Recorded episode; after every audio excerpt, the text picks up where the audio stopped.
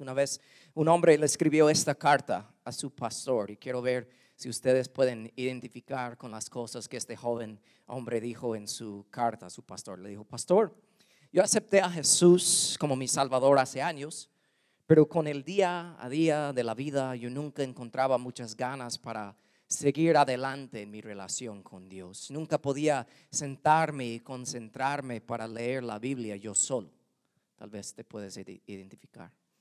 Siempre trataba de orar, pero después de como 30 segundos, tal vez un, minuto, mi mente se iba por otro lado y me, ni me recordaba qué estaba diciendo en la oración para empezar. Tal vez te puedes identificar con eso. Durante la música en la iglesia yo me preguntaba, ¿será que puedo cantar fuerte? ¿Será que debo levantar mis manos? ¿Qué va a pensar la gente de mí? Y también yo siempre sabía que debía compartir mi fe con otros, pero a la hora de hacerlo me llenaba de miedo y no sabía si las personas me iban a rechazar. Y ni digamos de mis pensamientos y mis emociones. Muchas veces me encontraba preocupándome por cosas, enojándome o estresándome fácilmente y era rara vez que yo tenía victoria sobre mis tentaciones. Tal vez, tal vez te puedes identificar. Pero ese hombre seguía con su carta. Pero pastor, yo te escribo esta carta para compartirle de que hace unas semanas usted predicó sobre cómo era de vivir en el poder del Espíritu Santo, en el poder de Dios. Y yo lo capté, yo lo entendí y lo apliqué a mi vida. Y ahora me emociona abrir mi Biblia, me emociona pasar tiempo en oración con Dios, me encanta pasar tiempo con otros creyentes y también compartir mi fe con los que no conocen a Dios. No puedo esperar llegar aquí los domingos y adorar a Dios y escuchar la prédica. Y ahora yo tengo victoria sobre mis luchas y mis tentaciones.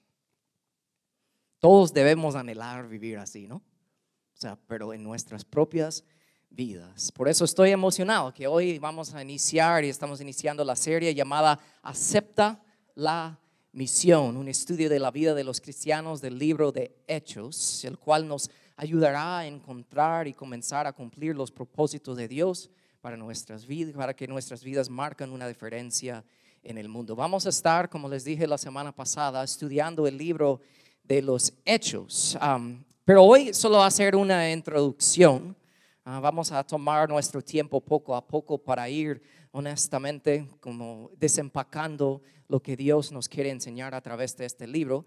este libro fue escrito aproximadamente 80 años después de la crucifixión de Jesús. El libro de Hechos realmente se llama el libro de Hechos de los apóstoles porque habla bastante de los apóstoles y lo que ellos hicieron, pero en realidad el libro puede ser llamado el libro de los hechos del Espíritu Santo, porque el Espíritu Santo es quien guiaba a los apóstoles y los primeros creyentes de la primera iglesia a hacer lo que hicieron y lo que se relata en este libro. pero este libro habla de cómo es de, de verdad en nuestras vidas hoy de vivir con el poder sobrenatural de Dios. Por eso debemos querer dedicar un tiempo um, para entender lo que podemos entender de este libro. Por eso vamos a empezar hoy con lo básico. Hechos fue escrito por Lucas, el doctor Lucas, ¿ok? Y también era compañero amigo de Pablo. Y para continuar la historia sobre lo que Jesús había iniciado en el Evangelio de Lucas. Son dos libros escritos por Lucas. Primero hay que saber que Lucas era un doctor de medicina, ¿ok? Era bien eh, detallista, él hablaba con mucho detalle. Vamos a ver eso hoy. Y era buen amigo del apóstol Pablo, que era Saulo antes, que era eh, el que perseguía a los primeros cristianos. Luego, después de convertirse, Pablo eh, un tiempo llegó a conocer a Lucas, se hicieron amigos y Lucas andaba con Pablo muchos lugares. Y obviamente eh, el autor del Evangelio de Lucas es Lucas también. Entonces escribió el Evangelio de Lucas y también escribió este libro de Hechos que vamos a estar estudiando. Y hasta él hace referencia de su primer libro en las primeras palabras de este libro de él de Hechos. Ven conmigo en sus notas si los tienen ahí con, en frente de usted. Teófilo, dice ahí, en mi primer libro te relaté todo lo que Jesús comenzó a hacer enseñar hasta el día que fue llevado al cielo después de haberles dado a sus apóstoles escogidos instrucciones adicionales por, miedo, por medio del Espíritu Santo. con estas primeras palabras del libro de Hechos, Lucas está describiendo los eventos sobre los cuales él escribió al final de su primer libro de Lucas. Y también yo sé que están pensando qué o quién es Teófilo, o sea, ¿qué es eso? Pobrecito su mamá, no sé por qué le dio ese nombre, pero está un poco feo ahí. Um, aunque significa algo que vamos a ver en una semana lo que significa este nombre, pero igual es un nombre raro. Ok, Lucas empieza sus dos libros saludando a este hombre, Teófilo. Um, es más probable que Teófilo era un hombre em, bien conocido, bien importante, bien rico, que tenía mucho poder y era romano. Okay. ¿Quiénes mataron a Jesús? Los romanos. Entonces es una gran cosa que hay un romano, hombre romano, que es amigo de Lucas y que Lucas le está escribiendo. Eso es algo grande y no solo es cualquier hombre romano, es algo que tiene alguien que tiene bastante influencia. ¿Ok? Entonces es importante um, y un poco eh, eh, eh, nice realmente, por falta de otra palabra, saber que hay un hombre que está curioso sobre las cosas de Jesús y por eso Lucas le está escribiendo. Y Lucas nos dice exactamente por qué él está escribiendo a Teófilo. Um, en las primeras palabras del libro de Lucas. No está en sus notas, va a salir ahí en las pantallas, pero solo fíjense en estas palabras que Lucas le escribió. Le dice así, muchas personas han intentado escribir un relato de los hechos que se han cumplido entre nosotros. Se valieron de dos informes que circulan entre nosotros dados por testigos oculares, los primeros discípulos, oculares, ¿va? que vieron los primeros discípulos. Después de investigar todo con esmero, desde el principio, eso es lo que hizo Lucas, yo también decidí escribir un relato cuidadoso para ti, muy honorable Teófilo. Y aquí está, ¿por qué?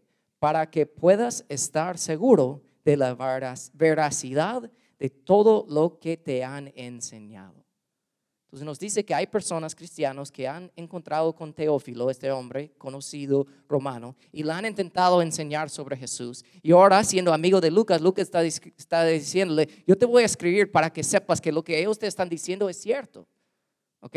Para que lo sepas. Entonces, por eso Lucas escribió su primer libro y por eso escribió su segundo libro, el libro de los Hechos, y por eso nosotros lo vamos a tomar tiempo para estudiar. Y mi anhelo para cada uno de ustedes es que cada semana que salgan de aquí seguros de la veracidad de lo que vamos a estar hablando. Igual como porque Lucas escribió a Teófilo, nosotros vamos a entender lo mismo cada semana aquí. Y les digo, si uno puede hacer eso, puede cambiar su vida honestamente por completo. Entonces pueden ver conmigo, vamos a hablar de algunas cosas en esta introducción. El libro de Hechos fue escrito para que la gente pudiera saber sobre algunas cosas, conocer sobre algunas cosas. Primero la resurrección de Jesús, versículo 3, capítulo 1 de Hechos dice, durante los 40 días después de que sufrió y murió Jesús, Cristo apareció varias veces a los apóstoles y les demostró con muchas pruebas convincentes que Él realmente estaba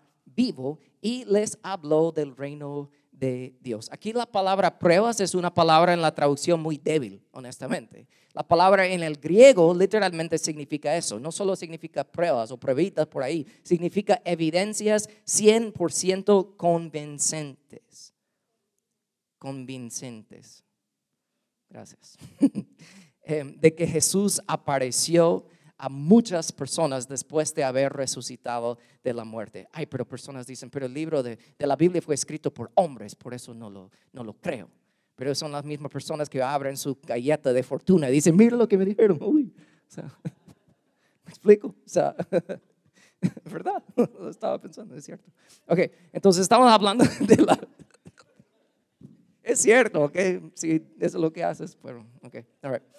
Ustedes saben que habían 10 diferentes veces, por lo menos, tal vez más, en que Jesús apareció a personas después de haber resucitado de la muerte. Hubo una vez durante 40 días, en un tiempo en que Jesús apareció a 500 personas de un sol. 500 personas. O sea, al estudiar el libro de Hechos, veremos que cómo confirma aún más la resurrección de Jesús. Pero también el libro de Hechos fue escrito para, que la gente pudiera conocer sobre la venida del Espíritu Santo. Versículos 4 y 5 dice, Jesús dijo, una vez mientras comía con los discípulos, les ordenó, no se vayan de Jerusalén hasta que el Padre les envíe el regalo que les prometió, tal como les dije antes. Juan bautizaba con agua, pero en unos cuantos días ustedes serán bautizados con el Espíritu Santo. Vamos a hablar en detalle en esta semana sobre la venida y lo que la obra del Espíritu Santo. También el libro de Hechos fue escrito para que la gente pudiera conocer sobre la comisión de Jesús. Luego de su resurrección, Jesús le dio a sus discípulos la gran comisión, cuales vayan y hagan discípulos en todas las naciones, bautizándoles en el nombre del Padre, Hijo y Espíritu Santo. ¿Verdad? Y también él como que eh, eh, repita eso y, habla un poco más de cómo va a hacer eso en el libro de Hechos. En versículo 8 dice, recibirán poder cuando el Espíritu Santo desciende sobre ustedes y serán mis testigos y hablarán a la gente acerca de mí en todas partes. O sea, ¿cómo vamos a cumplir la gran comisión? Con el poder del Espíritu Santo. Vamos a ver esto en esta serie. El libro de Hechos también fuimos ahí por último que fue escrito para que la gente pudiera conocer sobre el crecimiento de la iglesia primitiva, la, primera iglesia. La iglesia tuvo que iniciar en un tiempo, inició en el libro de Hechos. Y ven estos versículos que, eh, conmigo. Eh, que en Hechos 6 dice, el número de creyentes aumentó en gran manera.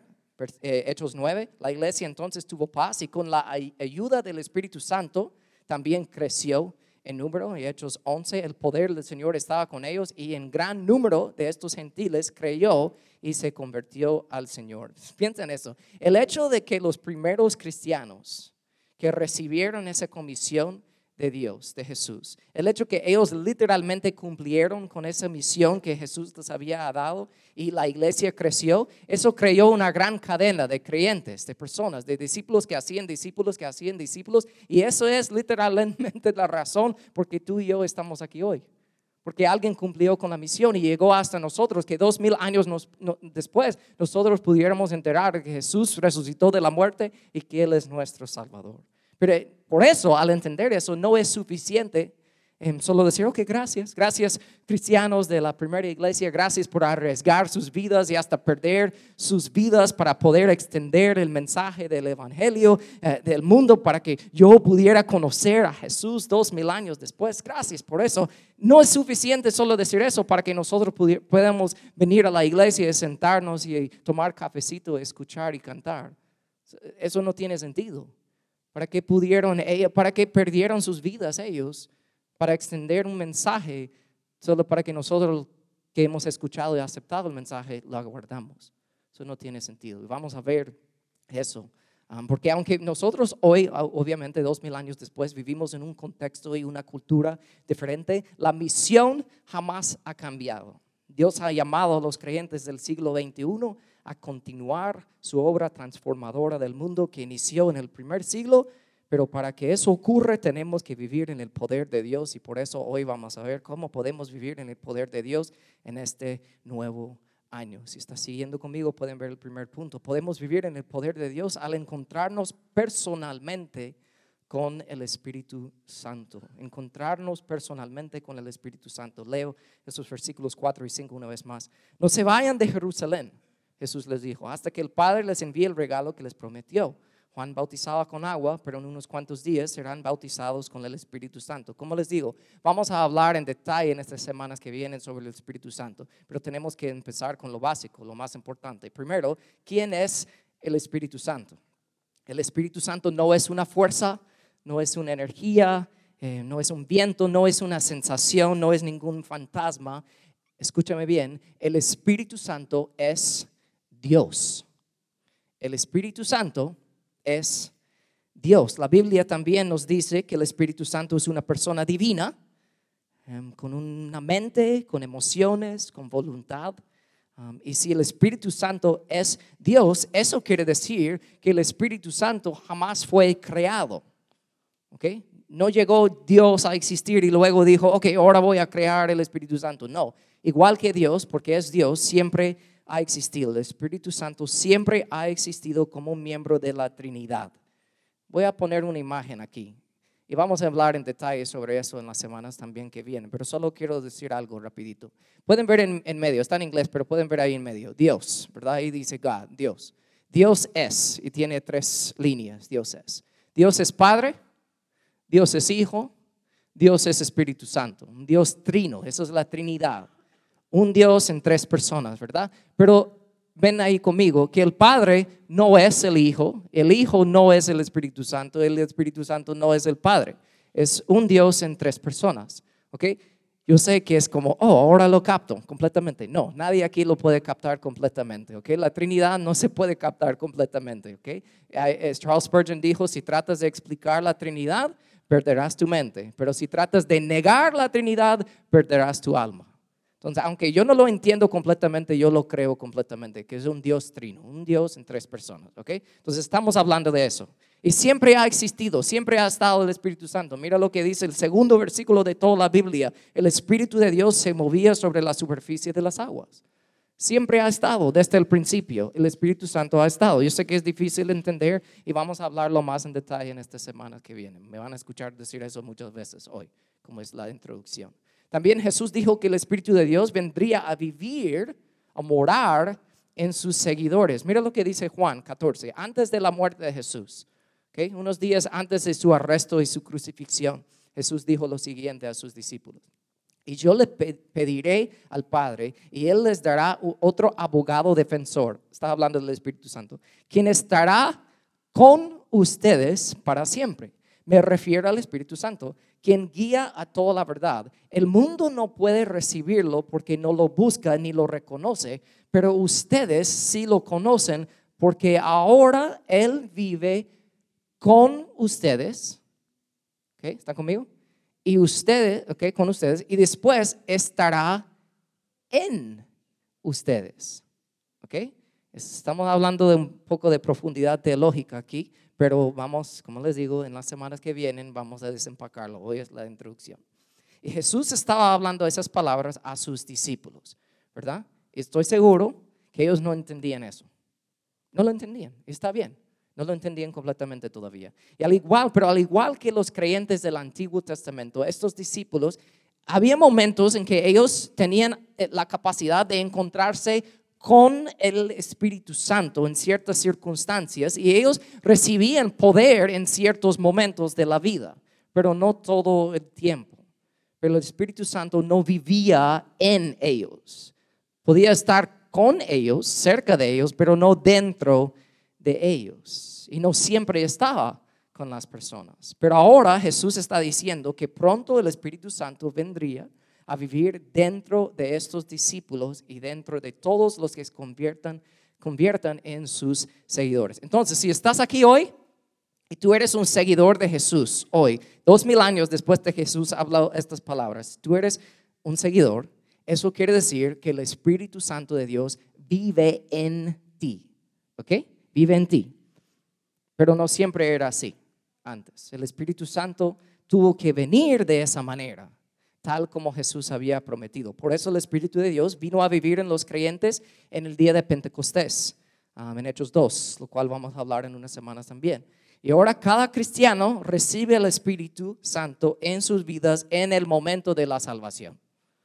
En el momento de la salvación. Vamos a hablar también más detalles sobre eso Realmente todo lo que estamos tocando hoy vamos a hablar en más detalle en las semanas que vienen, pero tengo que decir esto una vez más. En el momento, en el mero momento de recibir el regalo gratis de la salvación, aceptas a Jesús como tu Salvador personal y como tu Señor, y tú eres salvo en ese instante, en ese mismo instante el Espíritu Santo vive en ti, mora en ti, en ese instante.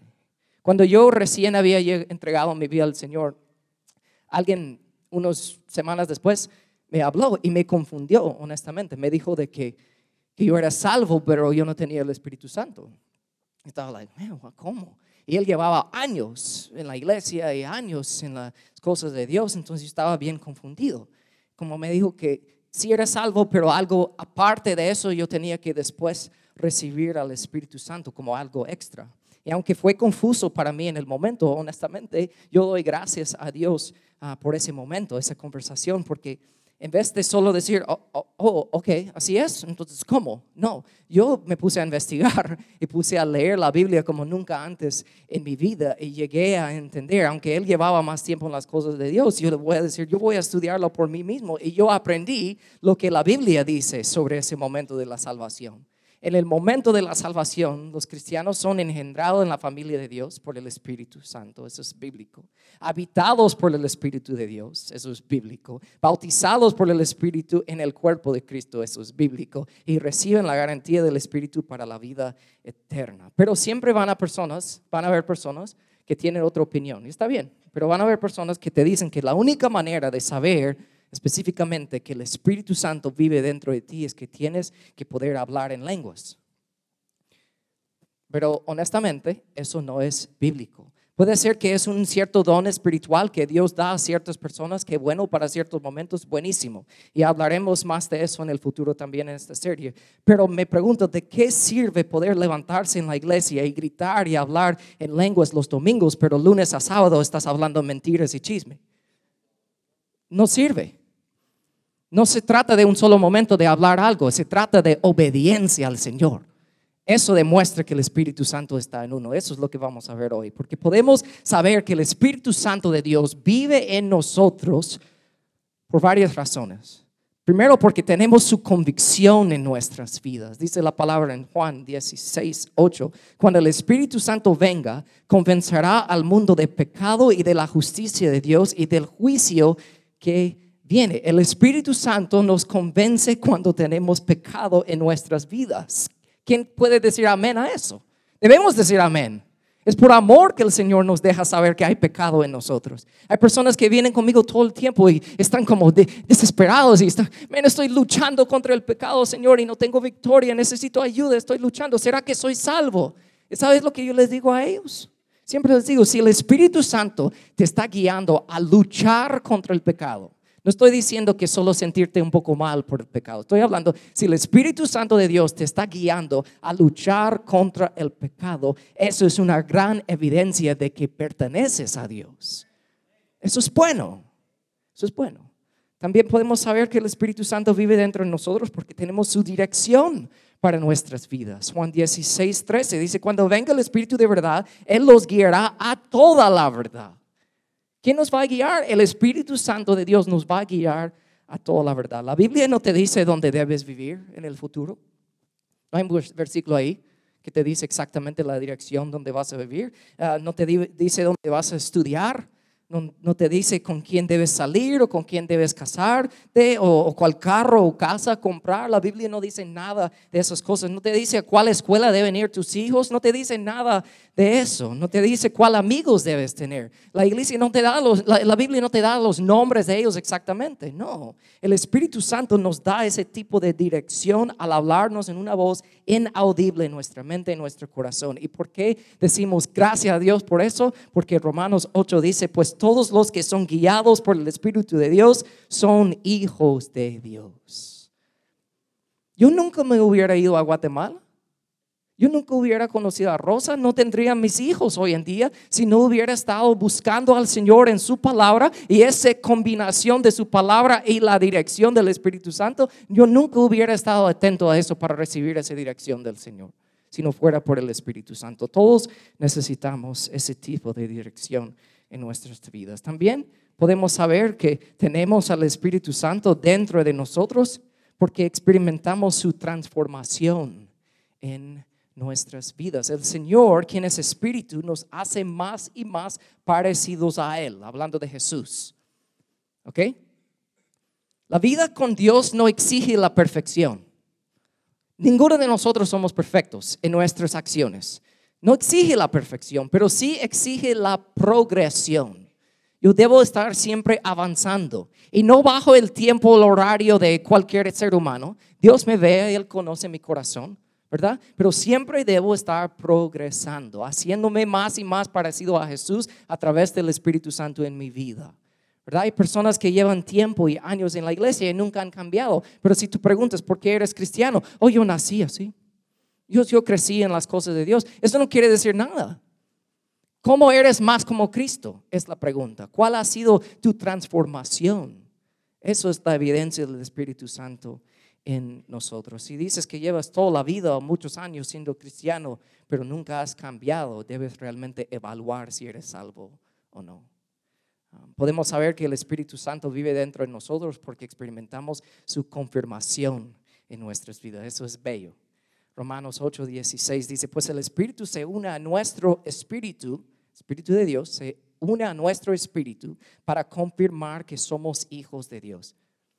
¿Saben lo que dice? Eso dice el versículo 16. ¿Saben lo que dice el versículo 15 eh, que viene justo antes que eso? Si estabas con nosotros la semana pasada, hablando de Abba, esa palabra, y papi, hablamos de eso en detalle. Si estabas con nosotros, eso te va a llegar, porque te va a gustar eso. Versículo 15 dice, recibieron el Espíritu de Dios cuando Él los adoptó como sus propios hijos. Ahora lo llamamos Abba Padre. Abba es esa palabra arameo que significa papi. Y nadie va a decir papi a alguien que no conoce y no tiene una relación íntima, ¿verdad? Hablamos de eso la semana pasada. Entonces, si estás aquí hoy y tú tienes ese tipo de relación íntima con Dios, esa relación real, Él es tu Abba, Él es tu papi, como dice ahí, ahora mismo, donde estás sentado, trata de hacer algo por mí. Trata de creer en tu mente que Dios no existe. Sería una locura, ¿verdad? Ni si intentas, no, nunca lo puedes hacer. Trata de pensar, no puedes. O sea, ni, ni, cabe esa, idea en tu mente. Ahora, trata de convencerte que Él no te quiere, que no te ama, que no quiere nada contigo. No puedes hacerlo. Trata de convencerte de que Él no es tu papi, que no es tu aba, que no es tu padre. Imposible. ¿Sabes lo que es eso? esa idea de que tú no puedes aceptarlo, no puedes ni imaginarlo, es, es una locura. Es imposible hacer eso. Porque el Espíritu se une a nuestro Espíritu para confirmar que somos hijos de Dios. Yo jamás puedo convencerme que Dios, yo no soy un hijo de Dios ahora, ya que yo he entrado en la verdad y he aceptado la verdad, ya estuvo, ya no puedo creer otra cosa. Imposible. Pasa lo que pasa. Puedo pasar por las tragedias más horribles en el mundo y no va a ser posible para mí creer que Dios ya no existe. Ya estuvo, porque su espíritu se une a mi espíritu para confirmar de que yo soy un hijo de Dios. Eso es grande. Todos que tienen el Espíritu Santo saben de lo que estoy hablando. Podemos vivir en el poder de Dios al encontrarnos personalmente con el Espíritu Santo. Eso es primero. Y hablando de todas esas cosas para saber. Hay mucho más. Pero quiero terminar con esto. Podemos vivir en el poder de Dios no solo encontrarnos personalmente con el Espíritu Santo, pero experimentar el poder del Espíritu Santo. Porque es una cosa decir que sabes mucho del Espíritu Santo y has leído muchas cosas y has visto esto y el otro, pero es otra cosa experimentar el poder del Espíritu Santo todos los días, lo cual es nuestra meta en esta vida. Mira lo que dice Jesús en versículo 8, lo leo una vez más. Recibirán poder cuando el Espíritu Santo desciende sobre ustedes. Entonces, voy a desempacar eso un poco. Durante la salvación, el Espíritu Santo entra en nuestras vidas en ese instante, ¿verdad? pero hay momentos cuando viene sobre nuestras vidas y somos llenos de su poder. ¿okay? Eh, si lo has experimentado, sabes lo que estoy hablando. Pero hay muchas frases que, que hoy en día la iglesia o los cristianos utilizan para describir eh, lo que es ese poder del Espíritu Santo viniendo sobre nosotros. Algunos cristianos lo llaman el bautismo del Espíritu Santo, algunos lo llaman la, la unción del Espíritu Santo o el fuego del Espíritu Santo. no importa cómo lo llamas, lo necesitas en tu vida, pero generalmente esa, esa frase está es más aceptado como la llenura del Espíritu Santo. Llena, llenos hasta desbordar. Eso es lo que quiere decir eso en la Biblia, que estamos llenos. Y vamos a hablar en detalle cómo funciona eso, otra vez les digo, en unas semanas um, en esta serie. Pero hoy solo quiero eh, eh, mencionar los efectos o los resultados de vivir lleno del Espíritu Santo, de experimentar su poder en sus vidas todos los días. Y la pregunta es esto, debes hacer dos preguntas. Voy a tocar esto rapidito, pero hazte dos preguntas. Uno es, ¿vivo así? O sea, eso sería como si alguien hablaría de mi vida, diría, eh, yo vivo así, de lo que, los puntos que vamos a ver ahorita. Y si no, la pregunta sería, ¿quieres vivir así? ¿Ok? Solo piensa en eso. ¿Vivo así? Y si no, quiero vivir así. ¿Ok? Entonces, cuando seamos llenos del Espíritu de Dios, tendremos poder para discernir la palabra y la voluntad de Dios. ¿Vivo así? Hmm. Si no, quiero vivir así. Porque es posible si vienes en el poder de Dios, en el poder del Espíritu Santo. Eso es uno. Pero también cuando seamos llenos del Espíritu de Dios, tendremos poder para hacer el trabajo del ministerio de Dios. de no solo existir como cristianos, sino cumplir con la misión que Dios nos ha dado. Hazte la pregunta, ¿lo estoy haciendo? Sí, qué bueno. Si no, ¿quieres? ¿Ok? También cuando seamos llenos del Espíritu de Dios tendremos poder para vencer las tentaciones y las pruebas. Tal vez ya, llevas tiempo y sabes lo que estoy hablando y estás como, yes, estoy en eso. Entonces tú debes vivir ayudando a otros a entender lo que tú ya entiendes. Pero si no estás eh, no puedes vencer las tentaciones y pruebas de tu vida, ¿quieres? Porque es posible, te lo digo. De ahí vemos también que cuando seamos llenos del Espíritu de Dios, tendremos poder para vivir alegre. Vivir alegre. Incluso en medio de las tentaciones, en medio de las pruebas, en medio de las tribulaciones, en medio de lo más feo. Los apóstoles del libro de Hechos, van, vamos a ver en esta serie que ellos estaban enfrentando literalmente la muerte y estaban viviendo alegres. Es posible cuando vives lleno del poder de Dios. Y también vemos que tendremos poder para declarar el mensaje de Dios al mundo. Porque la evidencia para mí, bíblicamente, lo que vemos aquí, la evidencia más obvia de una persona que vive con el poder de Dios todos los días es una persona que habla de Jesús. Si tú pasas más que cinco minutos conmigo, ¿sabes de quién te voy a hablar? De mis hijos, de mi familia. ¿Por qué? Porque los, los amo. Hablamos de qué o de quién amamos. Si yo amo a Jesús, yo voy a hablar de Él. ¿verdad? Entonces, si amo a Jesús, voy a estar pasando tiempo con Jesús. Si estoy pasando tiempo con Jesús, yo voy a vivir lleno de su poder, del Espíritu, todos los días. Entonces, hazte esta pregunta para terminar hoy. Y con eso terminamos. ¿Qué evidencias hay de que el poder del Espíritu Santo está trabajando en tu vida? ¿Puedes discernir la palabra y voluntad de Dios para tu vida? Es posible con el poder del Espíritu Santo. Estás haciendo el trabajo del ministerio de Dios. Estás puedes vencer las tentaciones y pruebas. Estás viviendo alegre. Estás declarando el mensaje de Dios a otros. Si no, estás en el lugar perfecto porque vamos a estar hablando de cómo hacer esas cosas con el poder del Espíritu de Dios. Y termino con esto. Había una mujer, se llama Bertha Adams. Ella vivía en West Palm Beach, Florida, que es uno de los lugares más ricos en Estados Unidos donde hay casas, mansiones y todo. Y Bertha Adams vivía en la calle. Y hasta estaba caminando por todas partes de West Palm Beach, que todo el mundo la conocía como la mujer de las bolsas, la señora de las bolsas, the bag lady. Porque ella vivía en la calle, jalaba sus bolsas, dormía en la calle y todo. Todo el mundo la conocía. Y un día, ella murió. Entonces, de ver de la ciudad y todo, que ella no tenía familia, estaban como haciendo todo lo que tenían que hacer después de su muerte y se encontraban, o sea, se, eh, encontraban la información de su vida y todo, y encontraron que ella tenía más de dos millones de dólares en su cuenta bancaria. Ella tenía en efectivo, o sea, ella tenía ese dinero, pero estaba viviendo como una pobre en la calle, aunque no era pobre. ¿Están conmigo? Tenía todo, pero estaba viviendo como un pobre. Y así viven muchos cristianos. Tenemos todo.